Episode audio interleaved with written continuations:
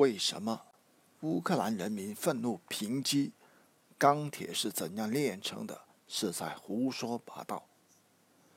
余光未灭。一九九一年，苏联解体，文坛解冻，钢铁在俄罗斯和乌克兰受到了批判。人们认为这本书歪曲了历史，违反了生活真实。从大的方面来说，钢铁所描写的1915年到1932年这段时期，是乌克兰与俄罗斯各族民族经受着剧烈的社会动荡的年代，接连不断的国内和对外战争，党内多次的斗争和清洗，给人民和党带来了巨大的灾难。钢铁对许多重大历史事实。只有简单倾向性的叙述，缺乏客观全景式的描写，特别是充满困惑、阴谋、痛苦和悲剧性的党内斗争，成了左派幼稚病者和斯大林路线拥护者高唱凯歌、节节胜利的过程。这些人给国家和人民造成的灾难，却被回避开了。更重要的是。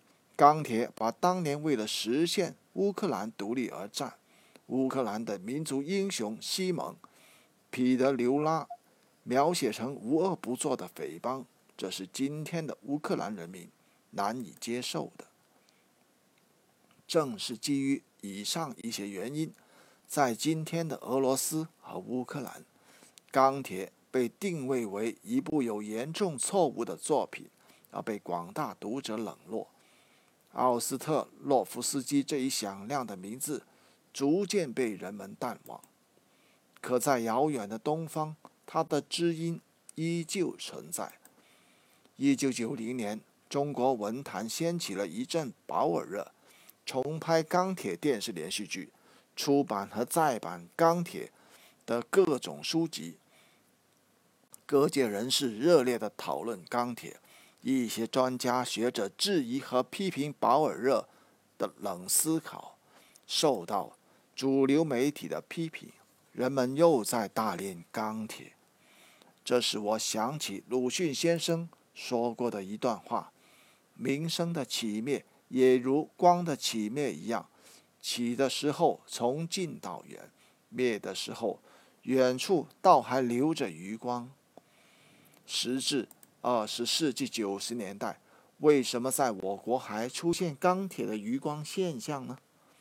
在我们国家，大多数人对《钢铁》一书真实的社会历史背景并不十分了解，或者说根本不了解，也就无法理解解冻后的俄罗斯和乌克兰人民对《钢铁》一书的感情、认识和评价。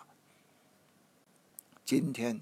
五十多岁以上的人看保尔，可能是在找寻年轻时的激情，或者是重温某种理想，因为保尔毕竟影响和感染过他们。可对二三十岁的年轻人而言，保尔只是一个模糊的形象。打动他们心灵的，可能是钢铁里主人公成长过程中的苦难、酸辛，那些青涩动人的爱情故事。或者，仅是一段脍炙人口的名言。人最宝贵的是生命，生命属于我们每个人只有一次。一个人的一生应当这样度过：当他回首往事的时候，不会因虚度年华而悔恨，也不会因为过去的碌碌无为而羞愧。在临死的时候，他能够说。我的整个生命和全部精力，都已献给了世界上最壮丽的事业，为人类的解放而斗争。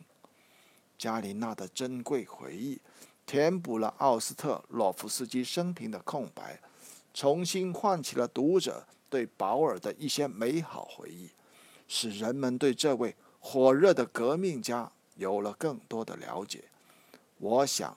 随着有关档案的不断披露和更多人的回忆，奥斯特洛夫斯基的形象将会更加丰满、更加可敬可爱，包括俄罗斯和乌克兰在内的读者们对当年的保尔·奥斯特洛夫斯基会有全面客观的认识和评价。